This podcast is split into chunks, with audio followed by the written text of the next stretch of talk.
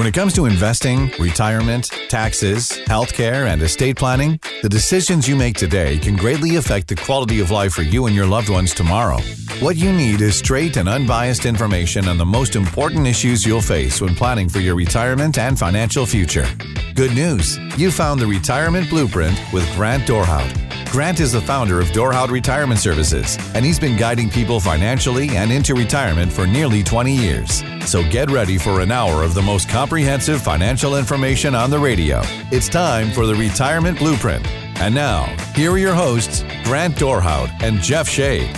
Thanks so much. Welcome to the Retirement Blueprint with Grant Dorhout, the show that gives you the straight talk and honest answers you need to reach your wealth management and retirement goals through smart investing and careful planning. On today's show, we're going to be talking about ways to invest outside of the stock market. We'll also be discussing planning for long term care. Then we'll be talking about key ages to mark along your retirement journey. And finally, we'll discuss the 4% withdrawal rule, what it is, and why it may not be right for you. My name is Jeff Shade, and I'm just here to ask the question but of course, the words of wisdom and solid advice come from Grant Dorhout, founder and wealth advisor of Dorhout Retirement Services, right here in Omaha. Grant, how you doing today? I'm just happy to be here with you, Jeff. I am happy to be with you as well, Grant, and this is show number two. We had a great show last week, and really looking forward to what the fall brings us here and what the coming year brings us. You know, the financial environment, the landscape changes so much, and people need to keep on top of that if they're going to have the information that they need in order to get to and through retirement. So, this is the place to be every week to be educated and informed. I like to say to keep fiscally fit and financially aware. So, anyway, the retirement blueprint is here, and let's get started for today. You know, Grant, for decades prior to 2022, the stock market held the answer for a lot of investment needs. We saw some really great returns in the overall market, and some sectors actually exploded, outperforming the broader market year in and year out. But you know, the market is changing, and stocks might not hold all the answers for a retirement investment plan going forward. So, if you've been wondering where to turn when stocks seem like a riskier part of your portfolio, we're going to be talking about some of the investments that you can make that don't involve stock buying. Grant, let's start with high yield savings accounts. First of all, Grant, what are they? And actually, how are we defining high yield these days?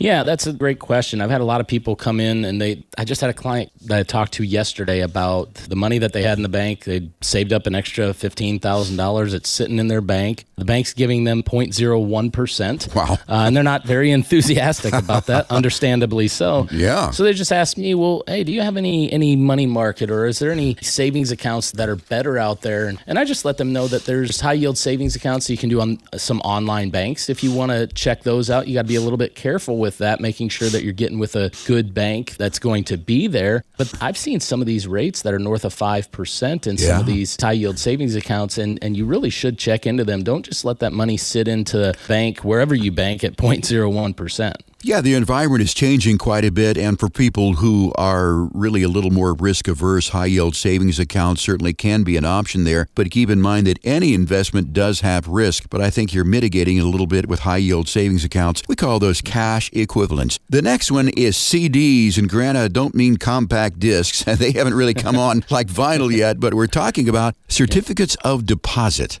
Yeah, CDs. I've had actually, I've had several clients. They're still CD buyers. They had been even when they were one percent, and they they just like having a CD. Uh, it's something that their parents did. My mom, her dad, uh, back in the '80s, my grandpa Jake, he'd skip to the bank renewing his CDs at fifteen percent, and my Wow. mom just said, "You know what? I'm just going to still get some CDs." And I said, "Well, don't do too much because one percent isn't that much when she was doing it." Right. But now, just like the high yield savings accounts, like with everything, we've seen those interest rates go up so much that you can actually generate some actual yield, and people should be looking into them and compare the banks. I've seen a very wide variety of up to 2% for the same terms right here in Omaha at the mm-hmm. different banks. So just because you have a relationship at your bank doesn't mean that you should actually utilize their CD. You can reach out and look at other banks as well. Yeah, and I think you really need to make sure you know how CDs work and the term periods associated with them before making any investment. And sometimes you will see online from these online banks, there'll be sort of these, what I will call come on rates. They're really abnormally high, but there's usually a catch with those, isn't there? Oh, absolutely. If they're giving you a really, really high rate, you got to read the fine print because it might be something that they give you a bonus up front of X mm-hmm. amount of percent, but the actual base rate is 2%, for instance. They might be doing something like that. I don't know which one you're going to be having, but you have to read the fine print and make sure you know all of the terms. If they say, you know what, we're going to give you 6 or 7% mm-hmm. uh, during the first year. Okay, well, it's a five year commitment. What's year two through five? Right. Uh, well, it could be 2%. Mm-hmm. Well, that's kind of a gotcha. And once you're into it, then you're subject to the terms of it and the penalties that go with withdrawing that money early. Yeah, good point there. And there's usually a minimum deposit rate too. But as you said, after the first year or so, that rate very well could drop. So do your due diligence. Next one outside of the stock market is going to be bonds. Can you explain a little bit more about that? Yeah, I, I have people that look at bonds a lot in, in, in a variety of ways, either as a de risking measure for their portfolio, and some people actually utilize it as a way to create income. And you can do that in a variety of ways. You could utilize corporate bonds where they're issued by certain companies, and it's a debt instrument where they're issuing debt to you, and, and they're going to pay you for the term of that debt. Now, uh, something you have to be mindful of with a bond is if you take out a bond for two or three or four or five years and interest rates change, it could negatively or positively impact the overall balance of your bond if you go to sell it in the secondary market. So you have to be very aware of that and what risk you're taking on. That being said, if you are planning to hold that bond for the entire duration, again, doesn't matter if it's two years or 10 years, that really isn't going to matter to you because you're not going to sell it in the secondary market and you don't take on that risk. But that first part is the corporate bonds, but then there's also government bonds where you can utilize treasuries or municipals, you can utilize treasury inflation protected securities, or you could utilize I bonds as well, where you could put up to $10,000 that's tied to inflation. And if you actually want to generate certain tax advantages, you'd starting to looking at municipal bonds. Mm-hmm. Uh, that's typically where we would direct people if they, if they want to generate some income in a tax advantaged way, but you have to be aware of how that's going to affect other areas of your retirement income and how is that going to fit into your provisional income. Is it going to affect your Social Security? Those things have to be fitting into your income plan as well.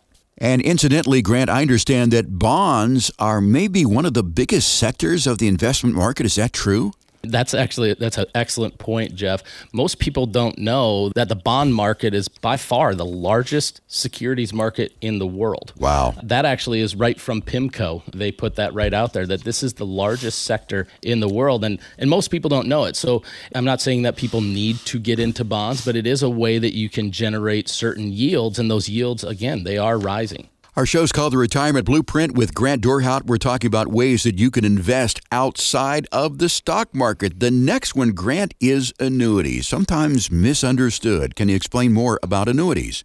Oh, yeah, there's a lot of misinformation and misunderstanding around annuities, whether it's really good or really bad. It really doesn't matter. Uh, you kind of have to make sure that you get all of the information. They are an insurance based investment product. It's done through an insurance company. So if you purchase one, I've had people ask if annuities are FDIC insured. Well, no, they're not because FDIC insurance actually insures a bank and an insurance company isn't a bank. So it, it is not FDIC insured. It has different regulations in the insurance industry.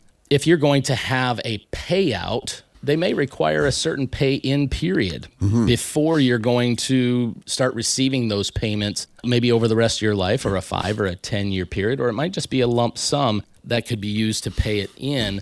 And then they could start paying you immediately, or you could defer that income until later on down the road. There's other ones that are fixed annuities. That's actually, I like to look at that one and compare it to something like a CD. It has a fixed term and it has a fixed interest rate. And at the end of the fixed term, you're going to be able to get all of the money out if you want to take it out. And they can be utilized in a beneficial way, but they also could be utilized in a way that's not good for people if they put too much of their money in them because they are restricted as to how much money you can get out of them, Jeff. And as you mentioned, Grant, there are fixed annuities, there are also fixed index annuities, and then there are variable annuities. And again, annuities is a segment of investing that is very misunderstood, and we'll be covering the ins and outs of annuities on a future show. The next one is life insurance, a way to invest outside of the stock market. Yeah, if you look at life insurance, a lot of people just think of it as death insurance, which is it's true. There is a death benefit associated with it, but there's a death benefit associated with pretty much every asset that we own. Mm-hmm. Uh, it's whatever that is, is held, and inside of that life insurance policy, depending on the type of life insurance policy, you may be able to access that death benefit during your life as a living benefit yeah, if you pass away before utilizing that, there is a tax free death benefit that goes to your beneficiaries tax free. Okay. But if you pull some money out, you might be able to withdraw for some retirement income or, or, to buy a car, to help kids with college, or I mean, anything that you want, really. There's no real restriction on that as long as the cash value in there is enough to actually support what loan you'd take against that death benefit. And next up is an area that a lot of people uh, misunderstand. They want to get into. It is real estate. Not as simple as some people may think. Now, there's two types of real estate there's active real estate, and then there's passive real estate. Now, of course, active real estate is when you own a property, you're an active landlord. But I want to concentrate for the purposes of this conversation on passive real estate. Yeah, I can tell you from firsthand experience that both are difficult. Uh, I've, yeah. done, I've done passive real estate uh, out of state. Uh-huh. I wouldn't recommend that. I've also done uh, active and passive real estate locally, and that's also difficult. But some people think, hey, you know what? I'm going to get rich. I'm going to get rich quick because there's a guy in my building. I actually talked to him when I just got into the office this morning, and they've been flippers for years. Mm-hmm. And, and if someone hears his story, they're buying a house, they renovate it quickly, they turn it around, and they sell it, and they make a big profit right away you can do that, but you have to be very, very seasoned and you have to know your numbers very, very well, just like they do. So you you absolutely could, but there is significant risk with doing that.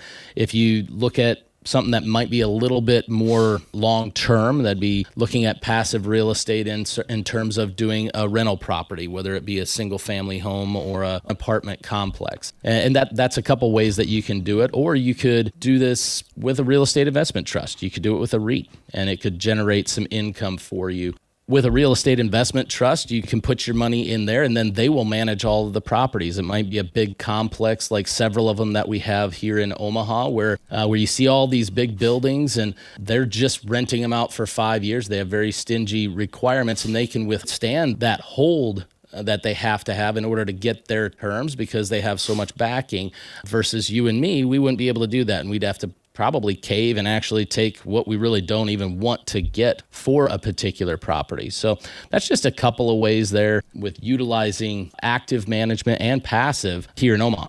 And the final way we're going to talk about investing outside of the stock market in this segment is precious metals. And I'm talking about gold and silver. But again, this is an area where you really have to be careful.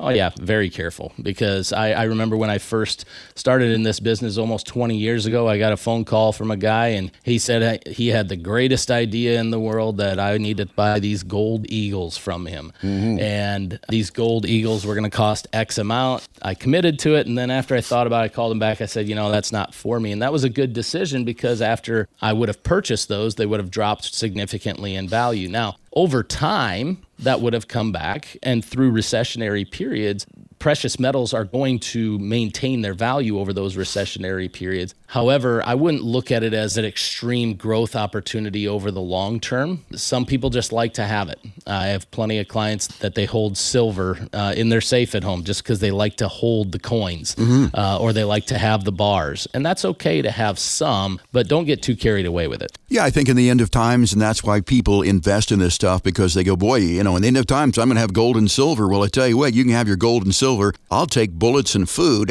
and I think I'm going to come out ahead of that. And keep in mind, too, yep. with gold and silver, that anytime you make a transaction, somebody else is going to get paid on that, too. So that may or may not be yep. the right thing for you. But if you like to hold it, touch it, and say that I've got it, it possibly could be a thing that you could invest in outside of the stock market. Well, Grant, I'm sure that our listeners have some questions about uh, investments outside of the stock market. And if you want answers about our topic today, then request your no cost, no obligation, no judgment Dorhout Retirement Services review by calling 402 281 0750. That's 402 281 0750. Now remember, it's not going to cost you a dime, but it could uncover some blind spots that, when addressed, may help improve your quality of life in a retirement that could last as long as 30 years. Once again, that number to call 402 281 0750. 402 281 0750. Or you can request your complimentary consultation online at dorhoutretirementservices.com. That's D O R H O U T,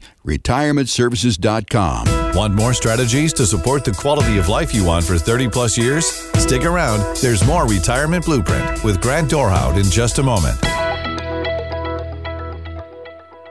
You can't start a trip you've never taken without a plan, and you can't start your retirement journey without a comprehensive plan to get there safely. To request your no cost, no obligation Dorhout Retirement Roadmap, call 402 281 0750 or request it online at DorhoutRetirementServices.com. Now, back to more of Retirement Blueprint with Grant Dorhout and Jeff Shade.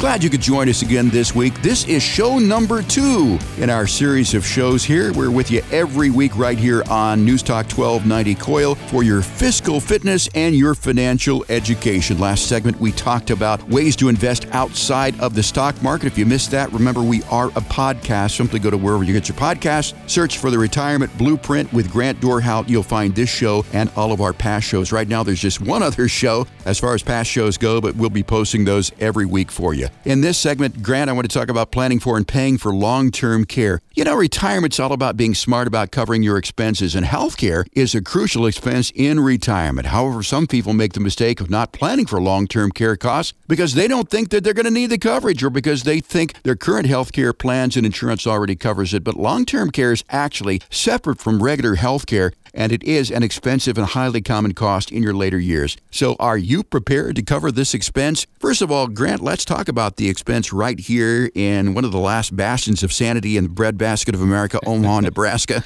What does it cost on average for long term care? Yeah, I actually saw a statistic recently. It's just over $93,000 is the average. Now, that's what the average numbers are. That's the statistics out there. But in my personal experience with clients here in Omaha, it is actually higher than that. We're actually seeing north of $9,000 per month. And mm-hmm. actually, I have one that I couldn't believe it when they told me it was $18,000 per month. Now, wow, that was very wow. specialized. Yeah. Uh, it was like Alzheimer's battery unit, like 24 hour care. It mm-hmm. was very intense. So don't get too concerned about that one. That was an extremely specialized situation, but it is out there. You need to be aware that something is going to have to pay for this because a lot of times people are like my mom when I talked with them about this, oh, 17, 18 years ago. I asked my mom what her opinion was on what we were discussing for their long term care options mm-hmm. and how we were going to cover this. And she just looked at me and she said, I don't care because I ain't going. Okay.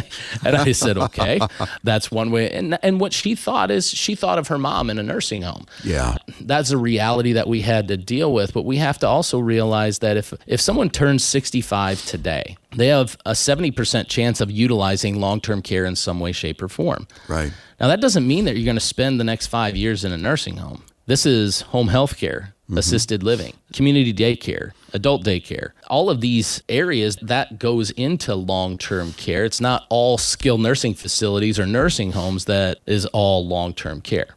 And as you said, Grant, I mean, paying for this is very, very expensive, outside of the reach of uh, most people. Most people just not plumbed to spend that sort of money. So let's talk further about how to pay for this. I mean, some people have the misunderstanding that Medicare is going to pay for this, but that's not the case, is it? No, not even a little bit. I mean, there's a chance that you could get up to 100 days, but beyond that, you're not getting anything from Medicare. If you're going to have a government agency pay for you, you're going to have to have no money and then Medicaid will pay for you, but then you have no assets anymore and you've gone through everything. So that's not really the best plan either. And some people say that to me that, hey, you know what? I, I'm not going to buy any insurance. And I tell people all the time, I'm not talking about buying insurance. I want to talk about planning for how are we going to pay for this? Mm-hmm. Because we we do this all the time in our lives, right? I have a specific savings account for car repairs and for right. new vehicle purchases. Right. I have a vacation savings account for vacations so mm-hmm. that I can segregate those things out. We have to do the same thing with our long term care expenses because this is a very real thing. I just came up with the stat for you. If you turn 65 today, you got a 70% chance you're going to need to pay for it. So, how are we going to do it? Is it going to be out of pocket? Are we going to just pay for it until we have no money left? Are we going to look at insurance options? What's the best option for you? There's a lot of options out there, and everyone's different in, in the way that they want to cover it. And Medicare pays for rehabilitative care, things that you're going to get better from Correct. if you've got to go into a facility for that. You know, hip replacement, knee replacement, that sort of thing, but it's really not meant for long term care. And for the rehabilitative care, my understanding is it is up to 100 days. But those people who plan to pay for it with Medicaid, as you said, you can't really have much uh, in the way of assets for Medicaid to pay for it. And you can't divest yourself of assets one day and go into the nursing home the next, can you? No, no, there's a look back period that you have to be very, very careful with. I actually had a relative of mine several years ago that their mom actually came down, had dementia, and she was relatively young though. And so they were actually paying out of the estate to the kids, giving those gifts that the maximum gift limitation that you could give every single year. And I told them, be very careful with that because, you know, if she runs out of money, the state will look back at where that money went and they're going to come to you and they're going to ask for you to pay. So be very careful if that's your strategy. I had one gentleman uh, when I lived up in South Dakota, over in T, South Dakota, he thought that the best idea was for him to put everything in his son's name. He put mm-hmm. his farm in his son's name. He put all the bank accounts, all the investment, everything's in his son's name. Changed everything. The dad had literally nothing. And this was one of the worst stories that I've ever heard. The son then decided that he liked being rich and he wanted to spend the money and not really take care of dad. Wow. And, and so we don't think that that's ever going to be our children. I tell that story strictly to say we can do a better job of planning than leave ourselves susceptible to certain things like a look back period or something with a child. I, I don't think that most people would have that issue, but that was a really, really sad one that I'm sure that gentleman never thought would happen either. This is the Retirement Blueprint with Grant Dorhout. My name's Jeff Shade, and we're talking about paying for long term care. That's the problem. How do we pay for long term care? One of the solutions that we talked about certainly was uh, Medicaid, also saving money in a separate account to pay for long term care. But let's talk about the insurance aspect of this. Let's talk about long term care insurance, the pros and cons of that, Grant. Yeah, so typically people are going to think about I'm going to pay a monthly premium, uh, I'm going to pay it with XYZ company. Uh, and if I pass away, I, I get no benefit out of it. And if I go into a home or if I have home health care, then it's going to pay out and it's going to be those terms. It's going to be a certain amount for home health care, it'll be a certain amount for nursing home coverage. And if someone's going to look into that, I would highly encourage them to look into a partnership program. It's a different way that you can actually protect the assets that you have, where uh, if a dollar is paid out, it's a dollar protected in assets. And then you have to make sure with the company that those provisions are the exact same as what the states are so that it lines up with the state so that you can actually have that full protection. You can also look at a situation I had just two years ago. A client called me up right at the first of the year and, and he said, Grant, I got some bad news. My wife had a stroke. She's in the hospital right now and she's going to have to have care, but we never got long term care. Uh, we had discussed that and then we came up with an option for him that we could take a portion of her retirement assets and we could put them into an annuity that had a rider on it. There was actually no fee for this rider where it would actually give an income doubler for in home confinement, uh, in the nursing home confinement, I mean. So that's an option that worked out really, really well for them. And she was not healthy at that point, but there was no health qualification. Another option that a lot of people don't know about is, is utilizing life insurance. Uh, If you have an indexed universal life or a universal life insurance policy, you can actually pull the death benefit, a certain portion of the death benefit. Most policies, it's up to 2% per month of the death benefit. You can do that for up to four years. So, I mean, you do the math. If you have a $500,000 policy, that's $10,000 a month, which actually covers about what the cost is here in Omaha. And some people will come back and say, well, yeah, but that's only for four years. And that's okay because the majority of claims aren't the 10 year claim. We all know of one, of course, we don't, and we don't want to have that happen. But if we try and insure for everything, then it's going to become unaffordable as well. Grant, when you talk about insurance, were you talking about the sort of insurance policy that pays a portion of the death benefits if you can't do 206 of the activities of daily living? Correct. Yeah, that's uh, two out of the six. The six activities of daily living that are defined as bathing, dressing, eating, transferring, toileting, and continence. And mm-hmm. if you can't perform two out of those, or if you have severe cognitive impairment, which basically is a doctor saying that my grandpa, when he got Alzheimer's, he would write a note and say, Yes, uh, he has Alzheimer's. Yeah, he might be able to do some of these other things, but he has Alzheimer's, so he needs care. That's what you're going to need in order to qualify for that to pay. If you're just joining us, this is the Retirement Blueprint with Grant Dorhout, and we just finished discussing planning for and paying for long term care. Once again, if you want to hear the show again, we're also a podcast. Go to wherever you get your podcast, search for the Retirement Blueprint with Grant Dorhout. You'll get this show along with past shows so that you can stay on top of your wealth and your retirement planning. And again, if you'd like to get in and talk with Grant about paying for long term care, request your no cost, no obligation, no judgment retirement review by calling 402 281 0750. Again, it's not going to cost you a dime. It's 402 281 0750. Just a friendly conversation with Grant to get your questions answered and to help Grant and you design a plan that'll get you to retirement. A retirement which you not only survive, but you also thrive. You want to get retired and stay retired. Again, no cost and no obligation for that. You can also request your plan online at dorhoutretirementservices.com. That's D O R H O U T retirementservices.com. Want more talk about sustaining your wealth and thriving in a retirement that could last 30 plus years? Stay tuned for more Retirement Blueprint with Grant Dorhout after this. Ready to climb a mountain of financial know how? Good, because it's time for more Retirement Blueprint with your financial Sherpas, Grant Dorhout and Jeff Shea. Thank you so much for joining us here on the Retirement Blueprint. We're here for you each and every week at 2 p.m. here on News Talk 1290 KOIL. And in this segment, we're going to be talking about key ages to mark along your retirement journey. You know, birthdays, Grant, may seem like a silly thing to celebrate in your later years, but there are certain birthday milestones that you'll reach that can open your retirement planning options up and allow you to take a more hands on approach to how you're really going to finance your retirement years. It's important to know these key retirement ages so that you can celebrate them and take advantage of your new retirement planning options at those ages. The first age, Grant, we want to talk about is half century. It's age 50. What's important about that? Pretty simple one. You get a step up where you can actually uh, you can contribute more to your 401k or to your traditional IRA or your Roth IRA, where you can. Uh, it's called a catch up. If you hadn't saved enough uh, or you want to just save some more, you can start doing that at that age. Okay, so that is age 50, and we'll continue along the line here, bumping up another five years. 55, why is that significant?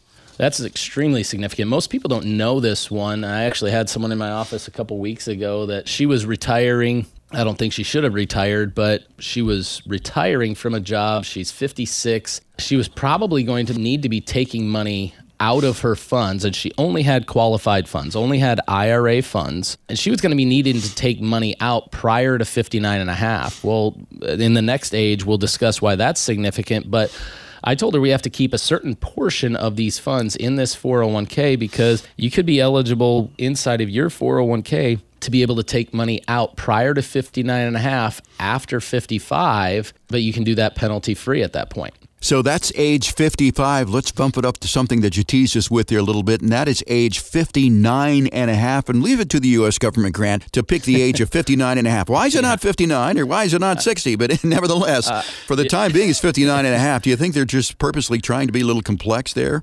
Well, I think you can point to the entire tax code and the complexities that are inside of it. And just leave it there that I don't know why it's 59 and a half. Why couldn't it be 60? That would make more sense to me. But uh, just because of some of the Medicare and the, or uh, some of the Social Security provisions that are at 60 and everything, why do we have to throw in 59 and a half? I, I really don't know. But at 59 and a half, this is the age at which you can start taking money out of your IRA penalty free or your Roth IRA.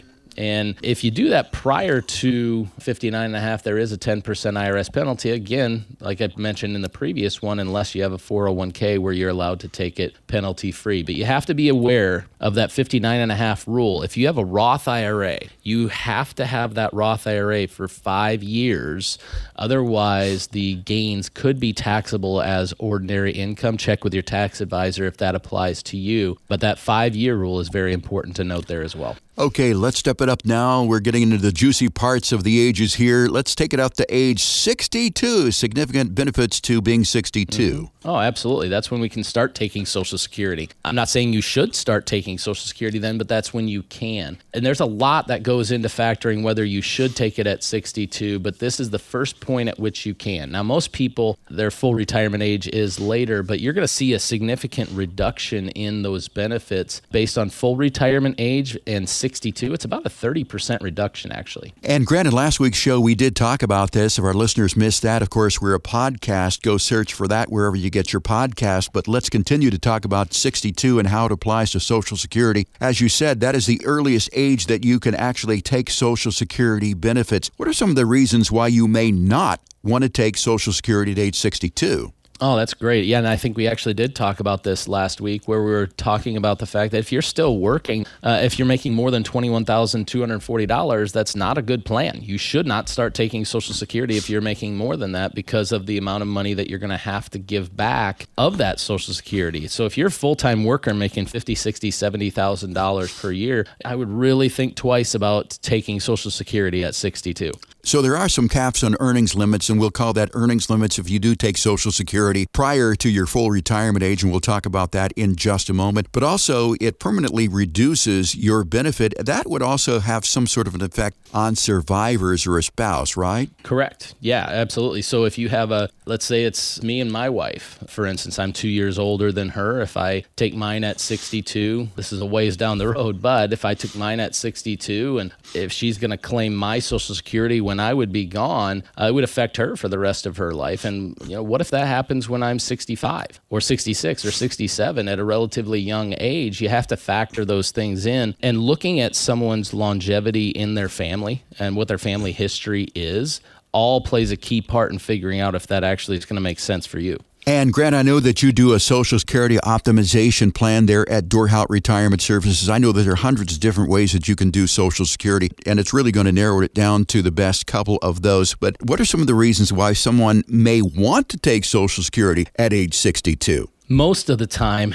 if they have enough saved up that they can just retire at 62 and it makes sense with their overall goals, meaning, okay, they think, hey, you know what? I have a family history where I'm most likely not going to be here past age 75. I've saved enough up. I've known this for the last 40 years, so I saved up enough by the time I was 62. I'm going to retire. I'm going to get my Social Security benefits. I have enough money saved up, even if I live past 75, but I'm going to get those benefits now and I'm going to enjoy those benefits now now while I can versus someone else that might have a family history that, I mean, my family history, there's a very high likelihood that I'm going to make it to 90 to 100. Well, that person might be saying, gosh, you know what? I'm definitely not taking it at 62 because I'm not done working or I don't want to be done working or whatever it may be. Uh, totally different situations. But if someone's in that situation where they're going to retire at 62, it's what their goal is overall. And if they if they don't have longevity in their family, that's going to play a key part. So there are pros and cons to taking Social Security at age 62. It just depends upon your individual circumstance. Let's bump up now these important ages to age 65. What's important about that?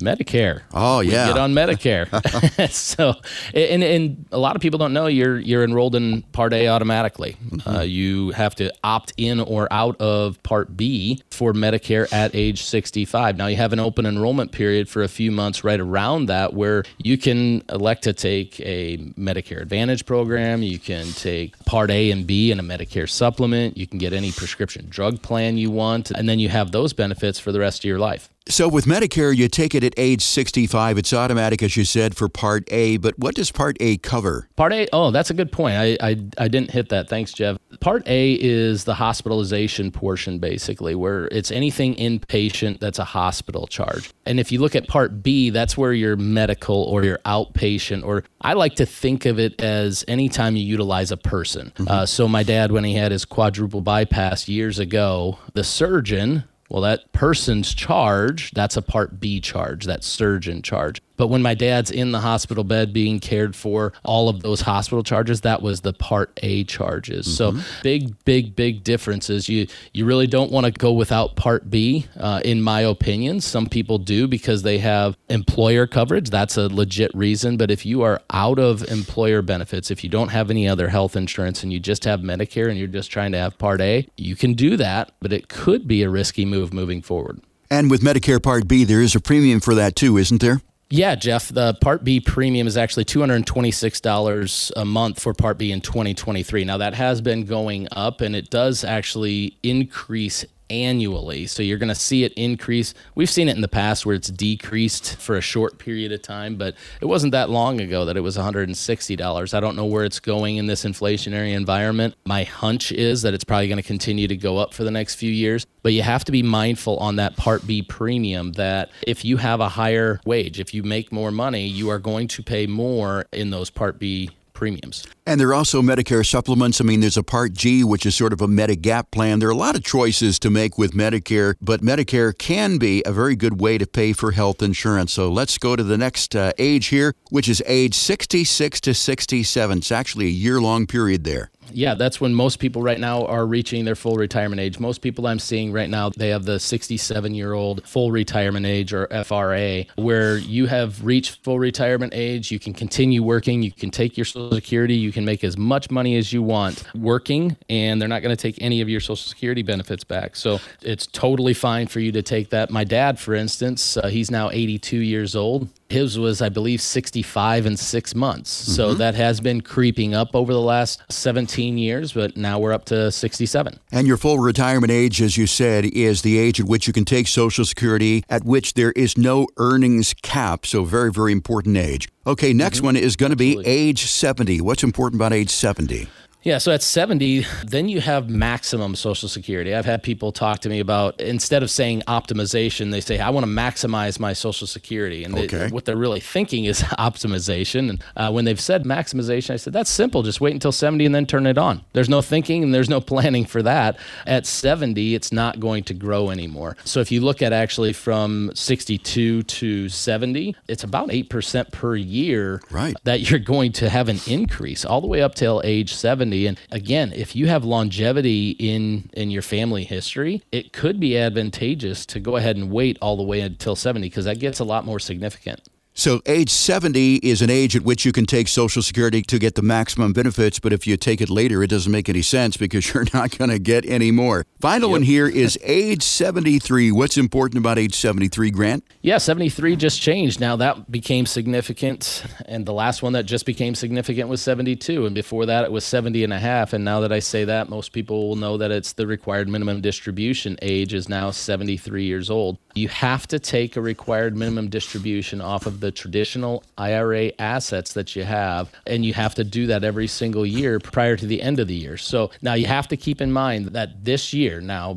if you turn 72 prior to January 1 of 2023, you still have to start taking those RMDs starting at 72. So, little technicality for those people. So, Grant, if our listeners have not considered these key ages in their retirement journey, I want them to listen up because this is for you. Grant and I are inviting you to call us right now so you can schedule your 30 minute consultation with an advisor so that you can optimize your overall retirement income to take advantage of the opportunities that come at certain ages. All you've got to do is call right now 402 281 0750. That's 402 281 0750. This consultation is totally complimentary. There's no cost and there's no obligation. We want to help you succeed. We'll not only help you compare your different options and strategies so you can pick what is right for you, but the advisors at Dorhout Retirement Services will also take a look at your overall lifestyle plan to ensure that it's set up to support a quality of life and a retirement that could last 30 years. All you got to do is call right now 402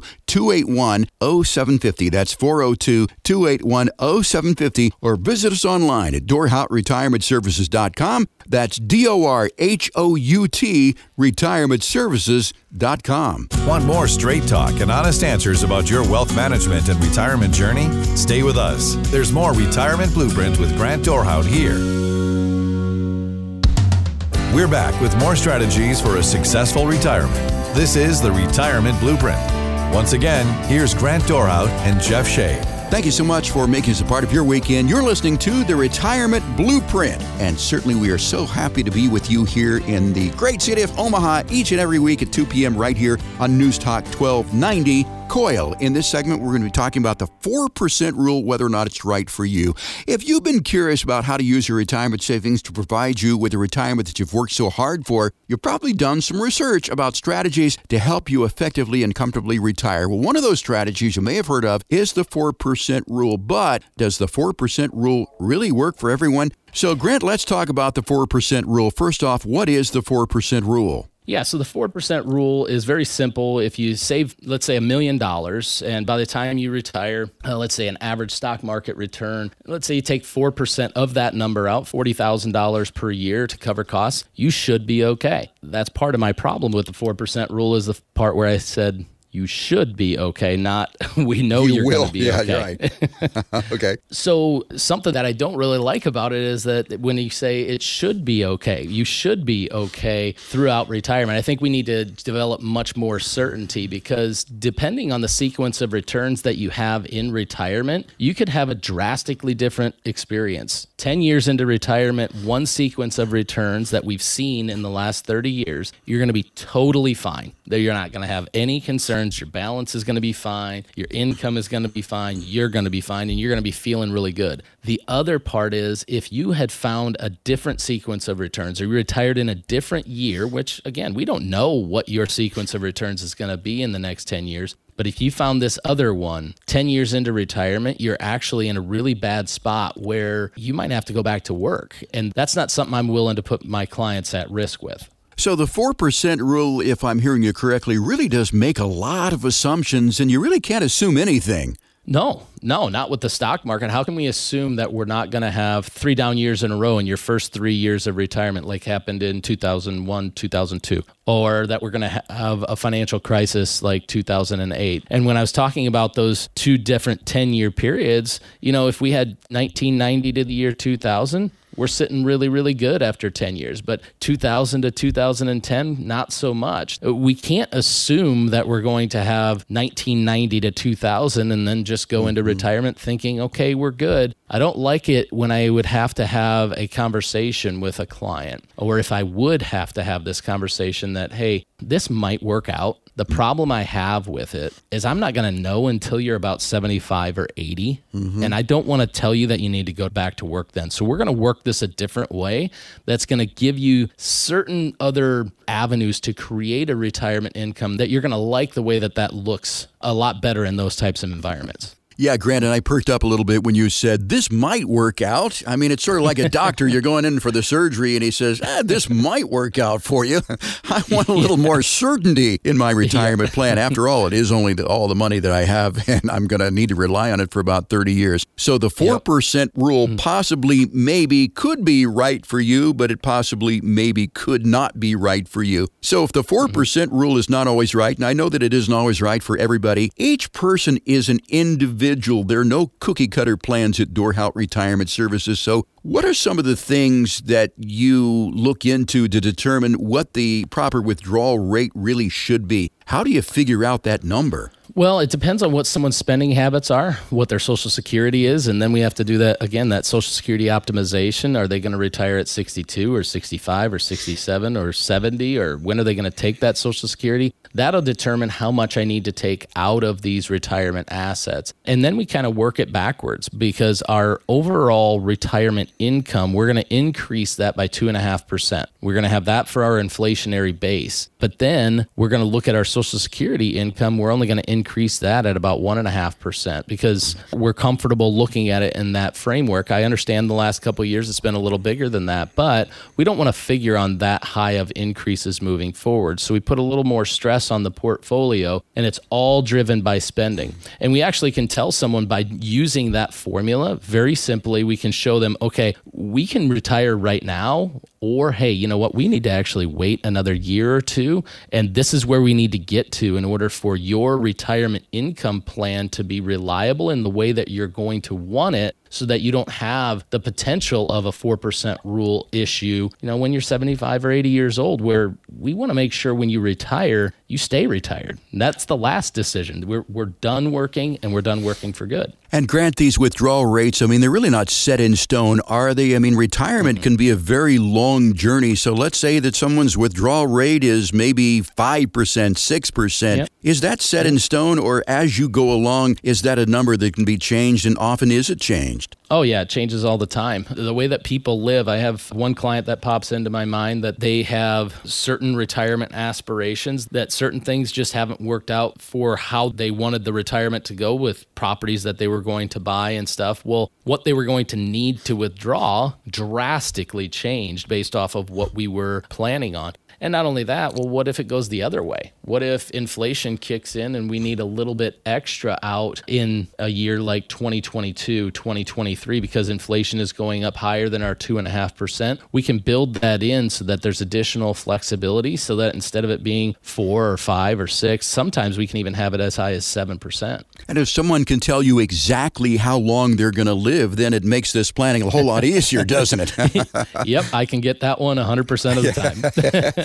I think that most people, and correct me if I'm wrong, maybe underestimate the years that they have on this earth. I mean, you know, modern medicine and so forth. Longevity risk really is a big risk in retirement planning, isn't it?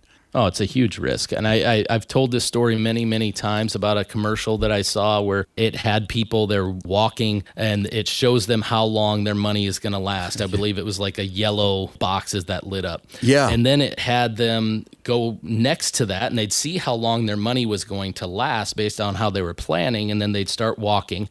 And then it was blue lit up and then they'd get to where their money ended and they'd look over and then they'd keep walking and then they'd look back at the line and say, oh no, this is how long I'm likely to live based on the factors you just brought up. Well, if we're going to live to 90 or 95, I've had people plenty of times come into my office and say, don't plan on me past 77. Mm-hmm. Well, let's not do that. Let's plan on you to 100. And if you're gone at 77, we're still fine. Right. But if we plan on you to 77 and we're out of money at 77 and you're here until 100, we got a problem. And it's my responsibility to make sure we plan that in a little bit different way so that we make sure that we have as much money as you have life. So your withdrawal rate does account for market risks and other assets that, that you may have, Grant, but does withdrawal rate account for a tax strategy? Does that play into things as well? No, the 4% rule doesn't. It, just looks at what your overall assets are and, and it just says, hey, 4% of that is where you're looking at. Well, what if we have $10 million and this is my tax rate at $400,000 coming out of it versus someone that has $1 million and there's 40,000 coming out? That's a little bit different strategy that's going to need to be had based on those two people. We're talking about the proper withdrawal rate for you in your retirement journey with Grant Dorhout of Dorhout Retirement Services. Grant, I understand one of the biggest fears, if not the biggest fear, of people who come in to have a retirement plan is not running out of money. If people say to you, Grant, how do I not run out of money in retirement? That's my big fear. What do you tell them?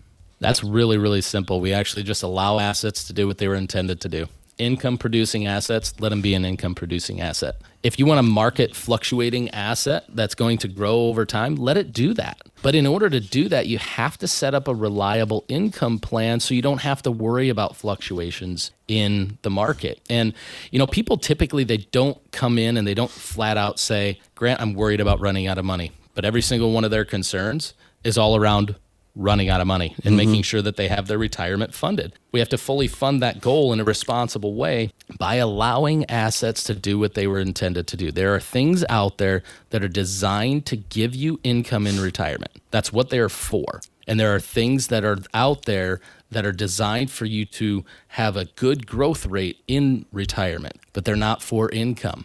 Okay, you can't make these things the exact same. If you plan on retiring with your 401k and just taking money out, I think that there's a better way that you can give yourself much more security. And Grant, based on our conversation, I'm willing to bet that our listeners do have some questions about what their withdrawal rate should be or could be. And if you have questions about that, we invite you to call us, request your complimentary retirement review. Just a friendly conversation with Grant that'll cover a wide range of topics based on your individual situation so you can proactively adjust your financial plan to address your retirement journey and any blind spots that may hinder you from reaching your goal. And that would be not running out of money in retirement, among other things. Again, there's no cost, there's no obligation, there's no judgment for this retirement review. Grant will meet you where you are. That number's 402 281 0750. That's 402 281 0750. One call could make all the difference. You can also request your complimentary plan online at dorhoutretirementservices.com. That's D O R H O U T, retirementservices.com. Grant, I've greatly enjoyed our conversations today. This has been a very valuable conversation, I think, and I think our listeners really have learned a lot. Once again, dorhoutretirementservices.com is the website. Check us out. We're out of time for this week, Grant. So for Grant Dorhout, I'm Jeff Shade. Get out, have a great weekend. We'll talk to you again next week with another edition of the Retirement Blueprint right here on News Talk 1290 KOIL. The opinions voiced in the Retirement Blueprint with Grant Dorhout and Jeff Shade are for general information only and are not intended to provide specific advice or recommendations for any individual. Past performance is no guarantee of future results. All indices are unmanaged and may not be invested into directly. Investing involves risk, including possible loss of principal. No strategy assures success or protects against loss. To determine what may be appropriate for you, consult with your attorney, accountant, financial, or tax advisor prior to investing. Jeff Shade and show guests are not affiliated with CWM LLC investment advisory services offered through CWM LLC, an SEC registered investment advisor. Distributions from traditional IRAs and employer sponsored retirement plans are taxed as ordinary income and, if taken prior to reaching age 59 and a half, may be subject to an additional 10% IRS tax penalty. A Roth IRA offers tax free withdrawals on taxable contributions. To qualify for the tax free and penalty free withdrawal or earnings, a Roth IRA must be in place for at least five years, and the distribution must take place after age 59 and a half or due to death, disability, or a first time home purchase up to a $10,000 lifetime maximum. Depending on state law, Roth IRA distributions may be subject to state taxes.